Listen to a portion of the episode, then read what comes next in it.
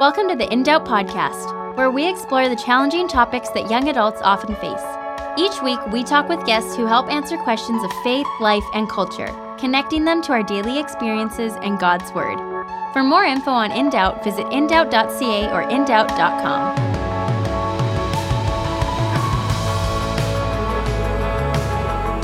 Hey, welcome to In Doubt. My name is Isaac. I'm one of the hosts at In Doubt, and I'm also pastor at North Valley Baptist Church in Mission, BC. With us today, we have uh, two people with us, which is kind of unusual, but it's awesome. We have uh, Care Baldwin. She is a radio personality at CHRI radio station in uh, Ottawa. So, super grateful and thankful to have you with us today, Care.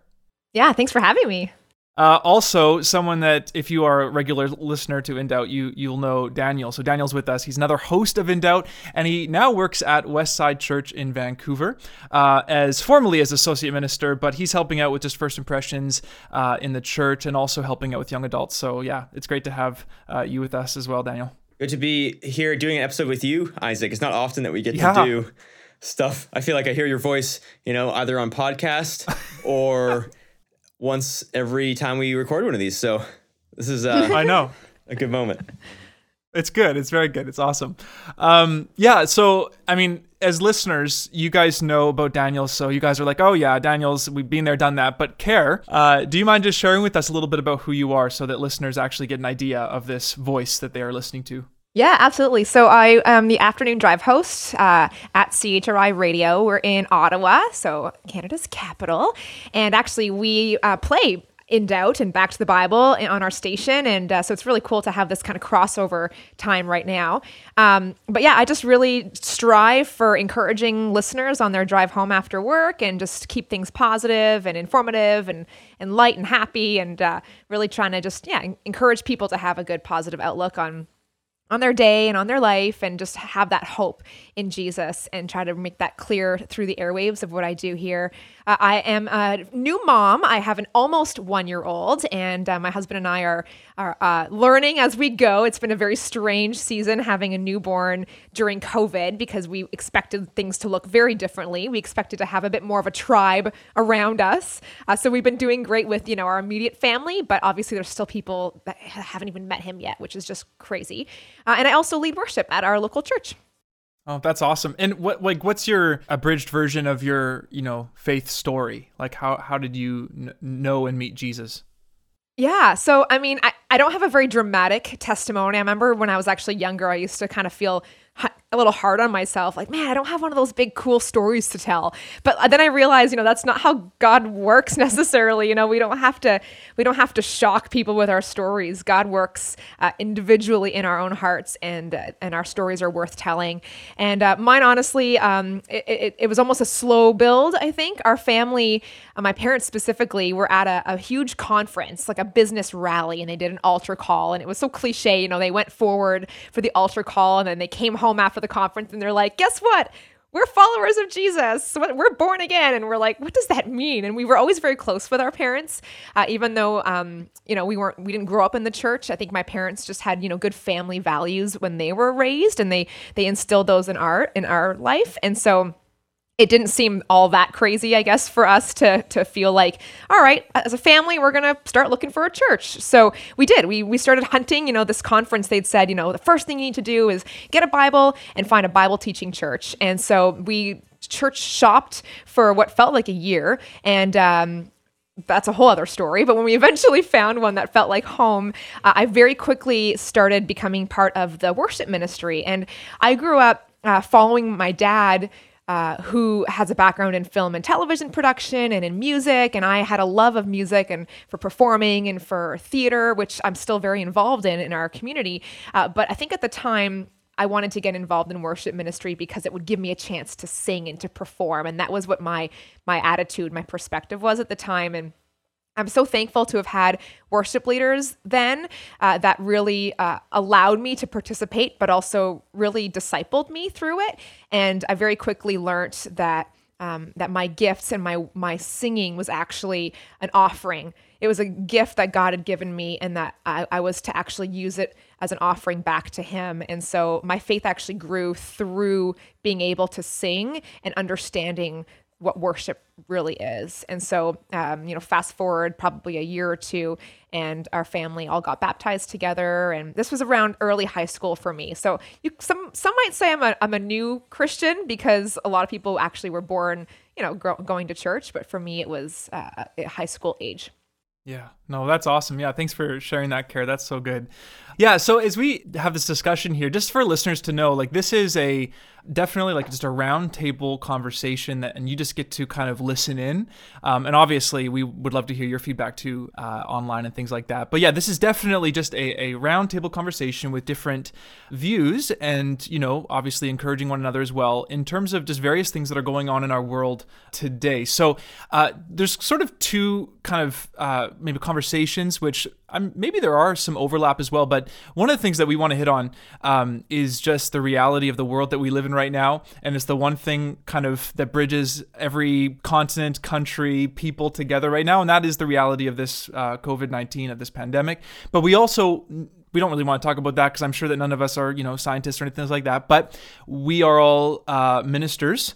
Uh, we are all priests, um, and we're all specifically in ministry, care in, in radio, Christian radio ministry, and Daniel and I in local church ministry, but care also local church ministry, uh, working with your music ministry. So, uh, with that perspective as well. So, and just to kind of lay it on the table, I think it's important also uh, that as you listen, and even between us three, there might be some different views, and that's okay.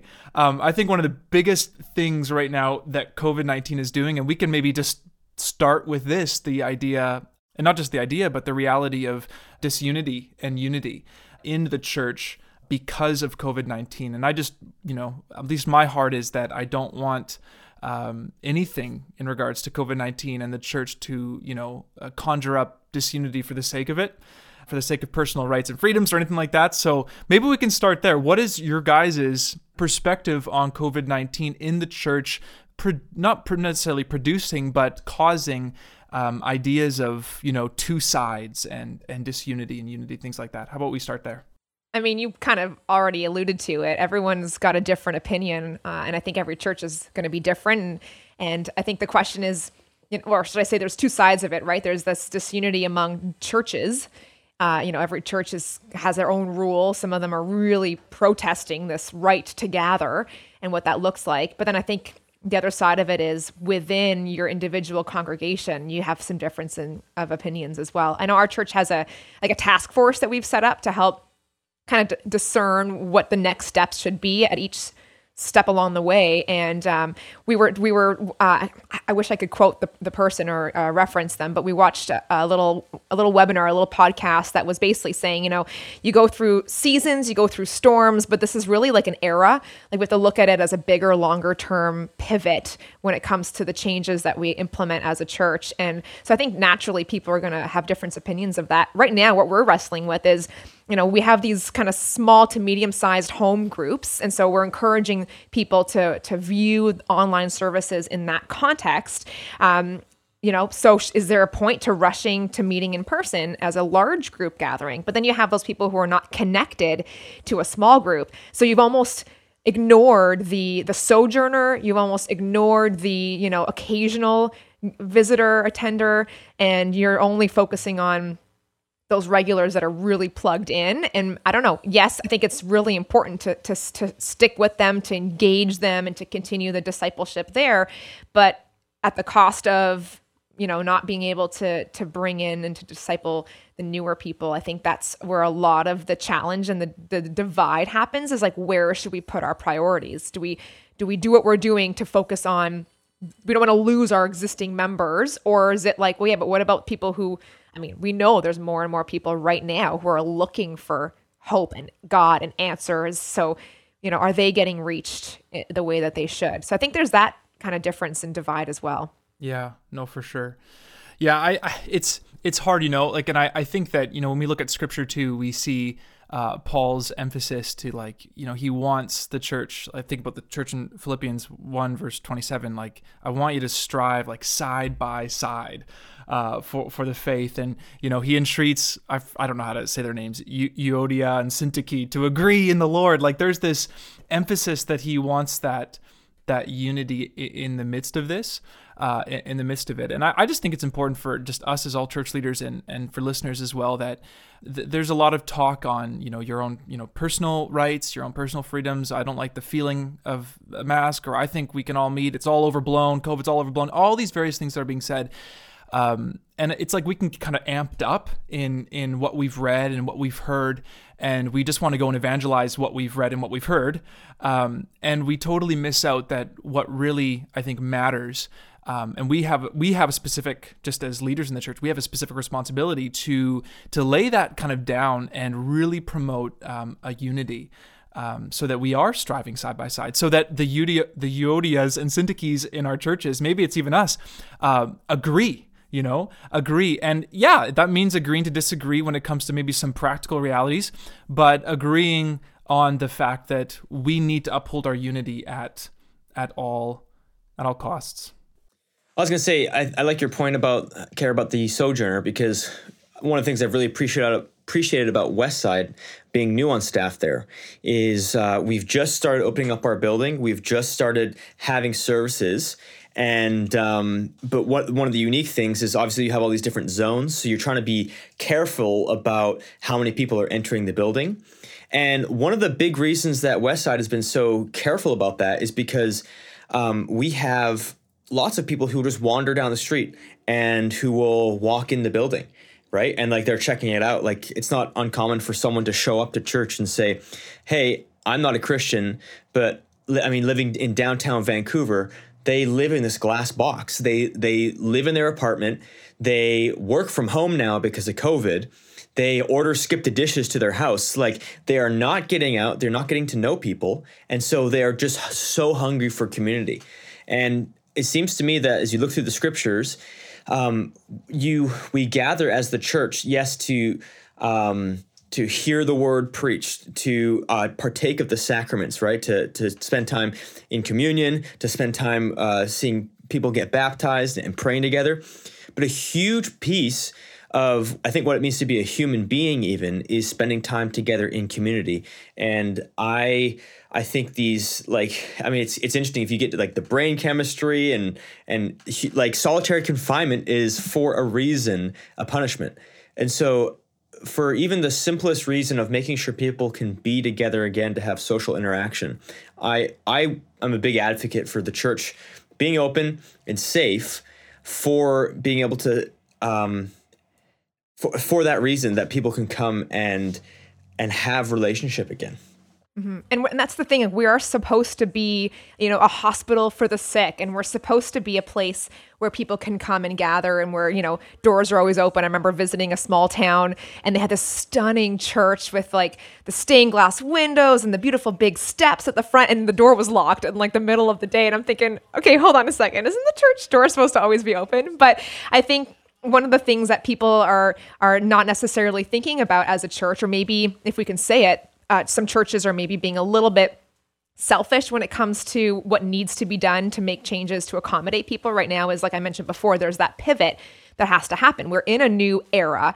You know things are going to look different. Um, you know you're going to be uncomfortable doing things differently than you have before but maybe maybe your priorities and your mission as a church is it needs to change. Like maybe maybe this is this is the time to actually readjust your entire mission as a church? You know, are we focused on the right thing? And and I think what we've seen a lot of, which is cool, is um, is some crossover in terms of churches in the city or if you know if you're in one region and you know that you know you this one church doesn't have a building but this church maybe has really good small group ministry or this church doesn't have the technology to do online services, but this, you know, you kind of figure out what you can do to help each other out and actually partner with other churches, uh, which is again, you just got to remember that we're we're here for the city, we're here um, for the people in this area, and like Daniel was saying, when you're downtown in a city, then you know you have to keep in mind that there's got to be an access because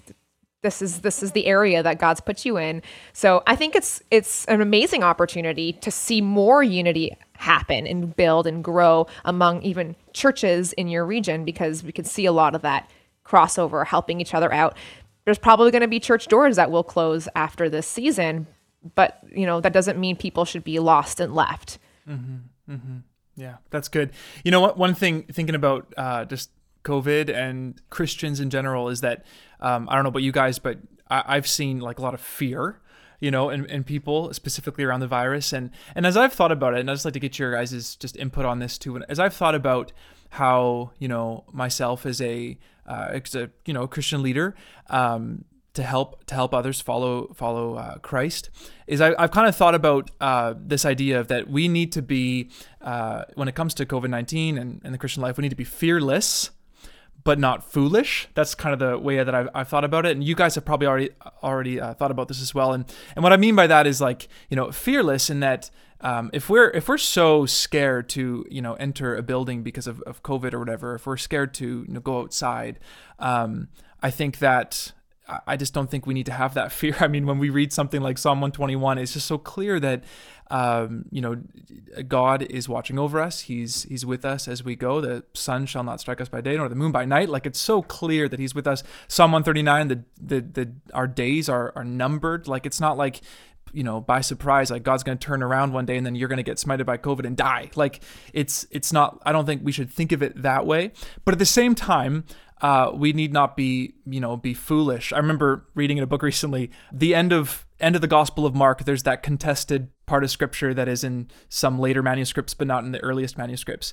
And there it says something about you know jesus you know encouraging the disciples saying hey you're going to get bitten by like serpents and scorpions but you're not going to die you know even though they're poisonous. Well there's like there is this group of christians in some you know south american place that like did that on purpose. Like let's get bitten by like and then a lot of them died and i just think that's like it's foolish you know? It's it's foolish. Um, so the way i thought about how to like balance the fearlessness and foolish is to focus on on mission. So when your focus is on being a disciple making disciples then be as fearless as you want uh, but if ever but don't be foolish. So you know just recently i was preaching through luke and um, jesus you know, uh, heals the leper, and you guys know the story. And it's it's pretty crazy how it doesn't just say that he said a word and the leper was healed. He reached out and touched him. And I actually, when I was reading it, all I could think about was COVID uh, in a sense. And I know there's, you know, obviously disunity there as well, but it's just amazing because leprosy was contagious. It was like actually contagious. Um, and it was not just contagious, but it was, you know, ritually impure. So like Jesus was not, it wasn't just contagious, it was actually ritually impure. But he, for the sake of mission, for the sake of love, for the sake of healing, reached out and, and touched this, this leper. So we can ask, was he being fearless in that moment or was he being foolish? I don't know, but the, the way that I encouraged our church was just to say we cannot let the reality of the fear of COVID be the end all be all barrier to what our mission is. But at the same time, we need to be not foolish. I don't know. What, what are your guys' thoughts on that? I, I would say, Isaac, it's funny because our theology tells us that, like, yeah, like you said, our days are numbered and the Lord uh, is the one, like, in complete control of everything. So, in one sense, like, if we on a morbid level get COVID and die, it was like that was you know all part of the plan in a sense, right? There, there's this um, like if that's how the Lord chooses to take to take me, I guess that's you know like blessed be His name, right? I'm kind of I'm I'm more of the opinion that that we should be careful. We should be caring for those who are vulnerable. Like that's a big thing. But in the end, we have no control like you have no more control if you get like if people are terrified about getting covid well look at the statistics about car accidents right and driving in your vehicle um, so i guess i'm just more of the like we the the lord guides our steps like our times are in his hands as it talks about in the psalms and and so let's just live our lives and and let, let the lord lead and guide us as best we can yeah, and I think too, like it's just important for us to just have grace and have grace for ourselves and for others because we are all going to deal with things differently. Um, you know, I think we have to obviously set an example of finding God's purpose in everything. And I think people, you know, just knowing that how we respond is showing something, is speaking something to those who are are watching us. And I think that's important. Um, and I think you're right. I think there is that kind of line between being careless and being being you know um, just trusting God. And I think, um, like Daniel said, you know, we have to consider the vulnerable and consider those who are um, you know, where the needs are. So obviously, I think as believers, it's our responsibility to, like Jesus did, care for the sick and the vulnerable. And um, but then again, um, just have grace because you know we're the last people sh- that should be uh, judging or or treating people differently or having really strong opinions on how one person is acting or reacting versus another because everybody is going to deal with it differently you know and we talked about in the church and we, we're, we're trying to figure out if we need kids ministry when we gather again because there's a lot of rules like is there a point to opening church if we can't have kids men? But you know some families are not even going to want to bring their kids into church and we can't we can't just give them a hard time for it you know? We can't oh well no you have to you know? Gathering is important. Okay yeah it is but when they're ready you know? Yeah so do you guys make this will be interesting to talk about the there's two perspectives. One perspective is, hey, we're not going to engage at all. The other one is you have the the kind of the main one of the news right now is John MacArthur's church, and they are straight up they're meeting and almost kind of like experiencing persecution from the state of California. Like one of their parking lots has just kind of been revoked. Like they had a, something like a lease on it for a number of years, and the city has been like, nope. So they're starting to experience persecution, but um, what are your thoughts on that? Like, I don't, I don't know how well you guys have looked into his church meeting, but it seems to me that you could make the argument that uh, he has definitely biblical grounds to do it, and as he made the argument, legal grounds to meet. Again, this is in the United States, but at the same time, you can make the argument that philosophically, ministry wise, maybe he probably shouldn't be meeting. What are your guys' thoughts on that whole situation? Yeah, I mean, I definitely, I, have heard, especially working in radio, and we've heard a lot of um, different reactions and responses to, you know, you know, oh, you know, it's really good for us to follow the leadership that has been placed upon our city and our region. And you know as as Christians we should set the example and all this stuff. And so I think you know there's definitely going to be some division amongst believers when it comes to you know, following the law versus the Lord. Um, but I think some of it is also just common sense. I mean, you want to protect your people. I, I don't think any church leader, again, forgive me because some church leaders are doing this, but I don't think any church leader is going to want to say, oh, but this is what we have to do, and then find out that half their congregation gets sick and dies. You know, it's like, how would you feel then? Uh, that's that's just my opinion on the matter. I think I would rather err on the side of caution and make sure that we're doing other things to make the gospel accessible to people versus push this because the law can't tell us to do, you know, whatever. Yeah. Is it worth the fight, you know?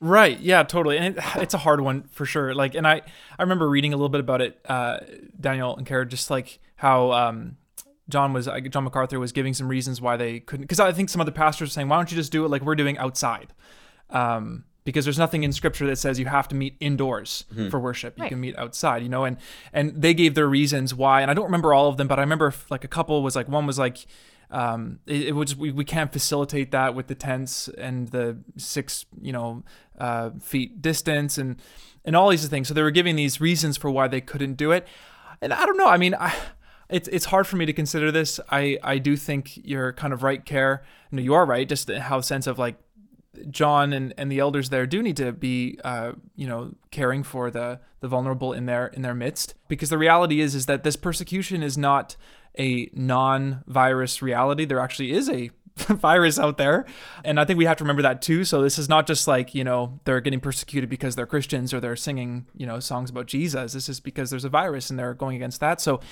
yeah, I don't know. And I mean, this it makes me think of you know the the church that they have. They're like, we were not able to facilitate all the people under tents outside. Well, how many elders does you know Grace Community Church have, and and what's the feasibility of just having them meet in different homes and and, and things like that? Because that's totally a, a reasonable a reasonable option, at least in, in in my eyes. And and that just might be me with thinking about bigger bigger churches and just the the particular struggles that they have as well. So they have thousands of people it's like and now they see it as a necessity then to we can't have a church service unless all of those thousands are here in, in one room. Well I, I don't know i just i think that when we look back at least even in acts we don't see these you know we see thousands coming to the faith but we also see you know the church in their home Grace Community Church's building is not a home. It's just it's a huge building, right? So I don't know. It's it's different. But well, that's been one of the things that's been hard on me during COVID is the fact that some churches are choosing not to take communion together. And their reasoning is, well, the whole gathered body isn't around. Like we're not gathered together, so we're not going to be taking communion because the gathered body's not here, present with one another. To which I like to me that just seems so trivial and missing the point that like the the church gathers and, and sometimes some people aren't going to be there. It doesn't make, mean that they're not no longer part of the church. They just weren't there at that gathered assembly at that time. But are they still part of the body and an active and a living, vibrant part of the body? Yeah, because there's something like as John Calvin will talk about when you take communion. It's like you're no longer just in your own home or you're no longer just at the church. is as if, as he would describe, you're entering into the great banquet table and now you are eating of the same meal that Christians before us ate of, and every Christian who will ever eat ahead of us is taking part of. Like we are, I don't think that matters where you are in the world.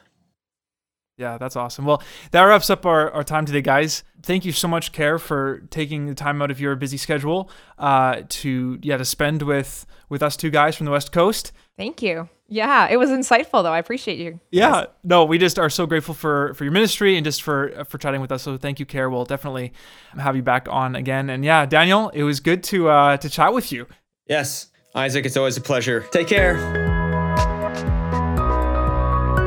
Hey, thanks for joining us today, and a special thanks to Care Baldwin for joining Daniel and I on the show. Care, as mentioned earlier, is a radio personality for CHRI, which is a Christian radio station in Ottawa. You can listen to their station and check out their other resources by going to chri.ca. And make sure to join us next week as I get the chance to talk with Christian author and therapist Andrea Tom as we consider the topic of women's engagement with the Bible.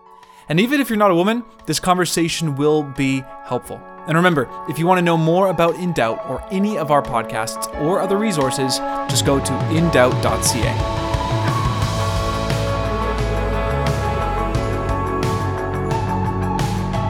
Thanks so much for listening. If you want to hear more, subscribe on iTunes or Spotify, or visit us online at indoubt.ca or indoubt.com. We're also on social media, so make sure to follow us on Instagram, Facebook, and Twitter.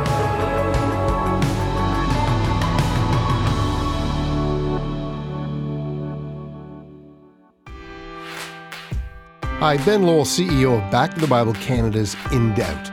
You know, every week our aim is to engage young people in a conversation around matters of life and faith and culture. Most recently, our hosts Daniel and Isaac have met with Christian pastors and leaders to discuss biblical insights on sex, a conversation about the importance of human rights, and the growing dark impression pornography is making on individual lives and our society at large. These are conversations critical for young Christian adults to be involved in. For current programs or to listen in on past programs, head to indoubt.ca in Canada and indoubt.com in the US. And for expanded programs, sign up for the Indoubt podcast.